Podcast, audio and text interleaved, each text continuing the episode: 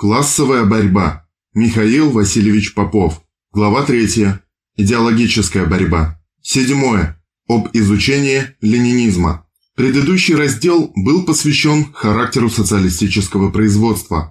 Владимир Ильич Ленин еще в наказе от Совета труда и обороны местным советским учреждениям разъяснял, что государственный продукт, продукт социалистической фабрики, обмениваемый на крестьянское продовольствие, не есть товар в политико-экономическом смысле.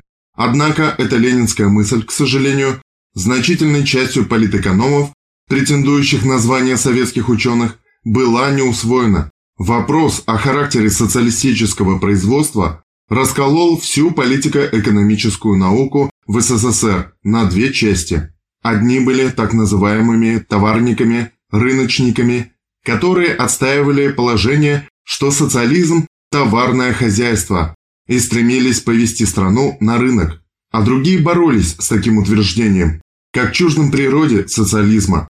Против товарников боролись доктора наук, Цагалов, заведующий кафедрой в политэкономии МГУ, и Хисин, тоже из МГУ, Еремин и Сергеев из Института экономики АН СССР, Моисеенко, Долгов, Ельмеев и я из Ленинградского университета, Золотов из Нижнего Новгорода, Кащенко из Ярославля, Покрытан из Одесского института народного хозяйства и еще целый ряд товарищей.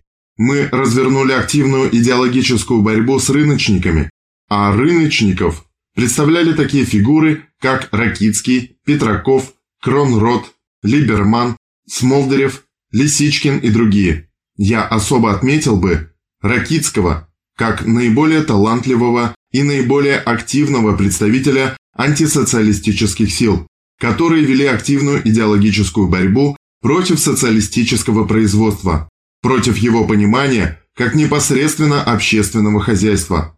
Ракицкий прямо в начале своей книги писал, цитата, «В политэкономии всегда велась и идет гражданская война». Конец цитаты. Он тут, конечно, перегнул по поводу гражданской войны.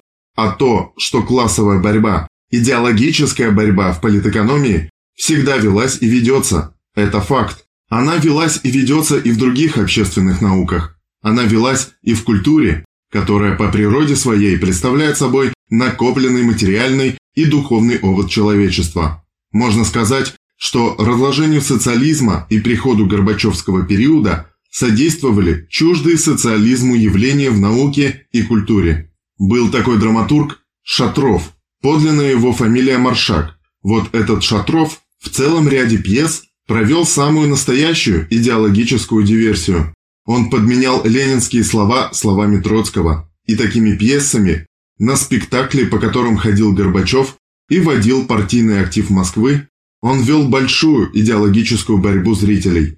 Люди, не готовые к тому, что их будут обрабатывать, приходили и надевали хорошие одежды, шли и удивлялись, как все представляют в новом свете, и незнакомый, свежий, как они говорили, Ленин выступает.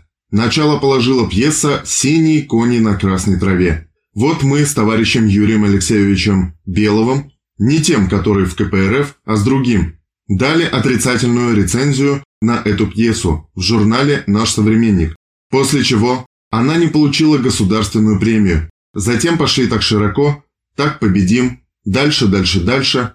Этот самый Шатров, как мне рассказывали в журнале «Коммунист», скупил все бриллианты по Москве. Так широко шли спектакли по его пьесам, так много денег у него было. Потом он уехал за границу, затем вернулся в Москву и построил целый архитектурный центр. Во всяком случае, его сейчас не слышно и не видно. И поскольку его миссия закончилась, а никаким он выдающимся драматургом на самом деле не является, он оказался отставным бойцом идеологического фронта под видом автора пьес о Ленине. Урок состоит в том, что в этом вопросе, как и в других вопросах, нужна еще и идеологическая бдительность. Одно из условий успеха состоит в том, чтобы не верить на слово тем, кто говорит с виду вроде бы правильные, хорошие слова. Надо все проверять. Я как-то вместе с профессором Казеновым был у Владимира Сергеевича Бушина. Мы его поздравляли с днем рождения, как выдающегося борца против буржуазной идеологии, как лучшего советского и российского публициста, можно сказать, марксиста. И его спрашивает Александр Сергеевич Казенов. «Владимир Сергеевич, а как это у вас удается? Как это вы так всех этих жуликов ловите?» «Да, я знаю, что они жулики», – рассказывает он. «Я точно знаю, что они жулики, поэтому я сажусь и перепроверяю через справочники. Если мне надо, через интернет, через другие источники, все те цифры и факты, которые они называют. Они везде сплошь и рядом врут, и Солженицын сплошь и рядом лжет. И, кроме книг Бушина, выходили книги с разоблачением Солженицына.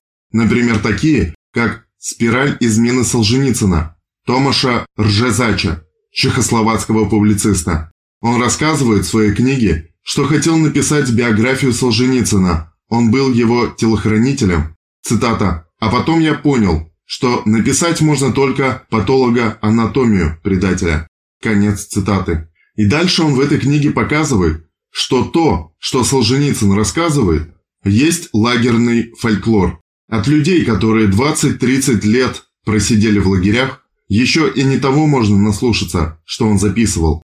Сам он, как известно, был стукачом, жил в прекрасных условиях, как сыр в масле катался. В то время, когда он находился в местах не столь отдаленных и действительно не удален был от Москвы, а находился в Мариной роще. Бушин активно разоблачает эту фигуру. Надо сказать, было и есть много других таких фигур, которые лгали и лгут в области идеологии. Поэтому первое условие успеха в идеологической борьбе – это не верить на слово. Все надо проверять, это относится ко всем. Если кто-то хочет перепроверить меня, я буду только приветствовать. Пожалуйста, проверяйте, перепроверяйте, сверяйте. Я называю источники, указываю вам, откуда это можно взять, где можно прочитать. Проверять, перепроверять – это очень важно. И второе. Вы не сможете найти фундаментальные ошибки, если будете каждый раз искать разрозненно, надо иметь хорошую подготовку, теоретическую. А чтобы иметь хорошую теоретическую подготовку, нужно прочитать основные произведения Маркса, Энгельса, Ленина. Я недавно посмотрел очередной замечательный ролик товарища Семина. Он говорит, надо Ленина читать, Ленина надо прочитать. Я с ним совершенно согласен. Я, когда прочитал и законспектировал полное собрание сочинений Ленина, почувствовал себя твердо стоящим на земле в идеологической области. В том смысле, что я на многие вопросы могу ответить не потому, что я такой просвещенный, а потому, что я это прочитал у Ленина. А у Ленина это не раз написано, не два, а 22 или 33 раза. Потому что он был не просто великим теоретиком, он был еще и великим пропагандистом.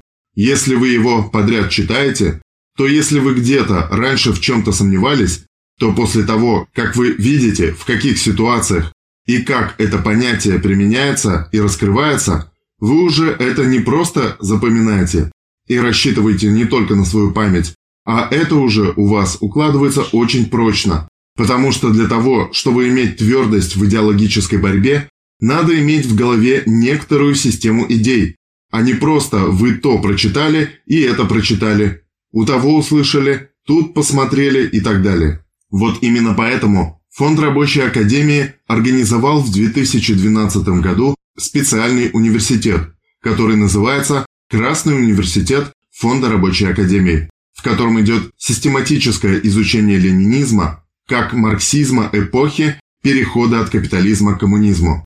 Изучаются три источника и три составные части марксизма, или три момента. Первое. Марксистская политическая экономия, изучение капитала Маркса. Второе. Материалистическая диалектика, диалектический и исторический материализм, философия марксизма. Третье.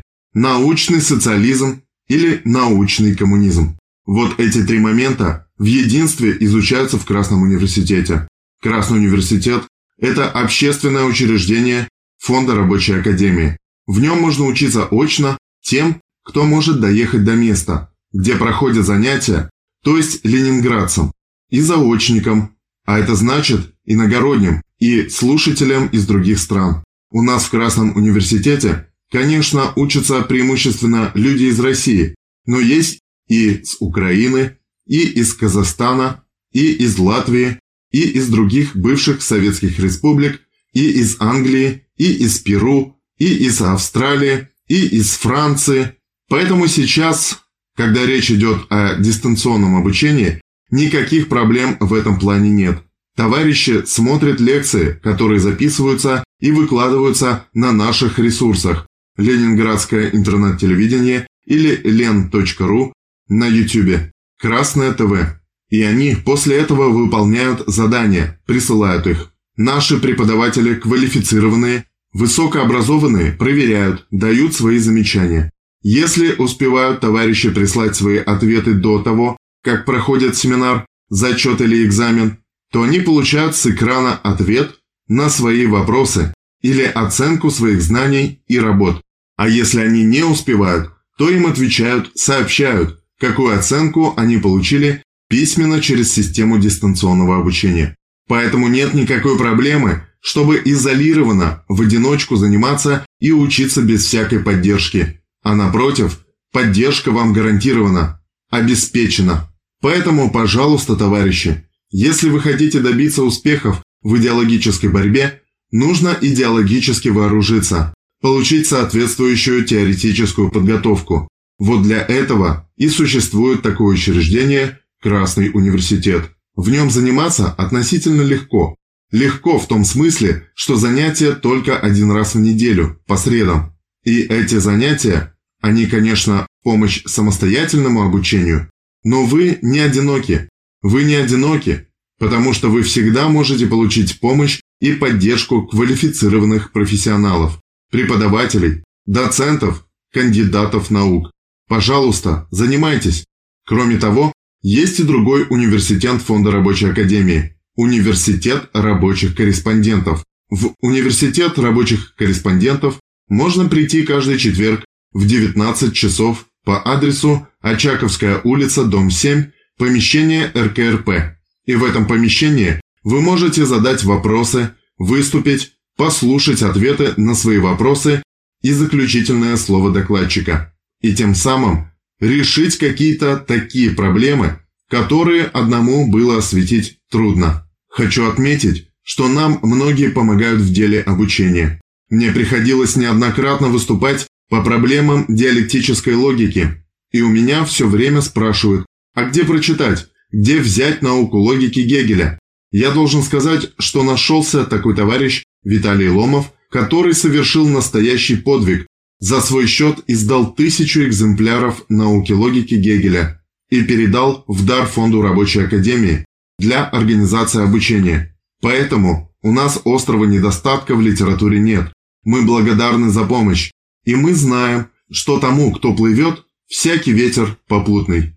Тот, кто будет заниматься, у того будет получаться. Кто будет работать, тот будет иметь успех. Дорогу осилит идущий.